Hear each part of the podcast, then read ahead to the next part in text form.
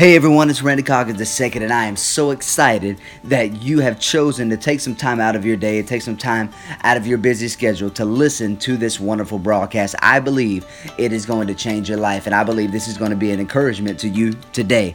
In Mark chapter 11, uh, verses 22, 23, 24, it says this And Jesus answering saith unto them, Have faith in God. For verily I say unto you that whosoever shall say unto this mountain, Be thou removed and be thou cast into the sea, and shall not doubt in his heart, but shall believe that those things which he saith shall come to pass, he shall have whatever he says. Verse 24 says this Therefore I say unto you, what things soever you desire, when you pray, believe that you receive them, and you shall have them. I want to encourage you today, no matter what's going on in your life, no matter what you're trying to get to, no matter what things you are trying trying to do in life. I truly believe that you can have what you say. How and some people may ask, Randy, do you really believe that? Yes, I really do, because in verse 24, Mark 11, verse 24, it tells us how to have what whatsoever we say. And today I want to challenge you. I want to challenge you. It says, when you pray, believe that key word there, believing. It that means have faith in God. Faith is the substance of things hoped for and the evidence of things not seen.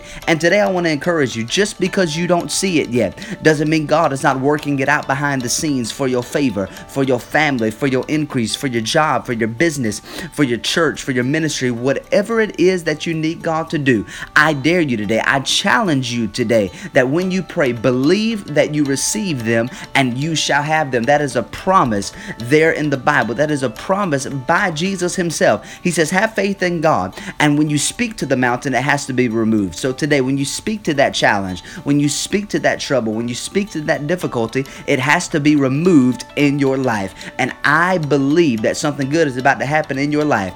And after this podcast is over, I want you to walk away knowing that you can have whatever it is that you say, whether it's for your business, whether it's for your job, whether it's for your church, your ministry, your family, your th- your your mind, your spirit, whatever it is you need God to do. I believe it's happening for you today. But before you go, I want to pray with you right now because I believe something's happening in your life as you walk away with this encouraging word. God, I thank you for my dear friend listening and choosing to listen to this podcast today. I thank you that you're strengthening them. I thank you that you're walking with them, you're talking with them, and you are causing them to step into increase like never before. God, I ask favor to step into their life in every area, God, mentally, physically, spiritually, emotionally, and I thank you, God, and even financially. I thank you that you are moving in their life. In Jesus' name I pray. Amen and amen. Listen, thank you so much for joining me on this podcast, and until next next time, I love you and I pray God's blessings over you. This is Randy Coggins II, and always remember this one word from God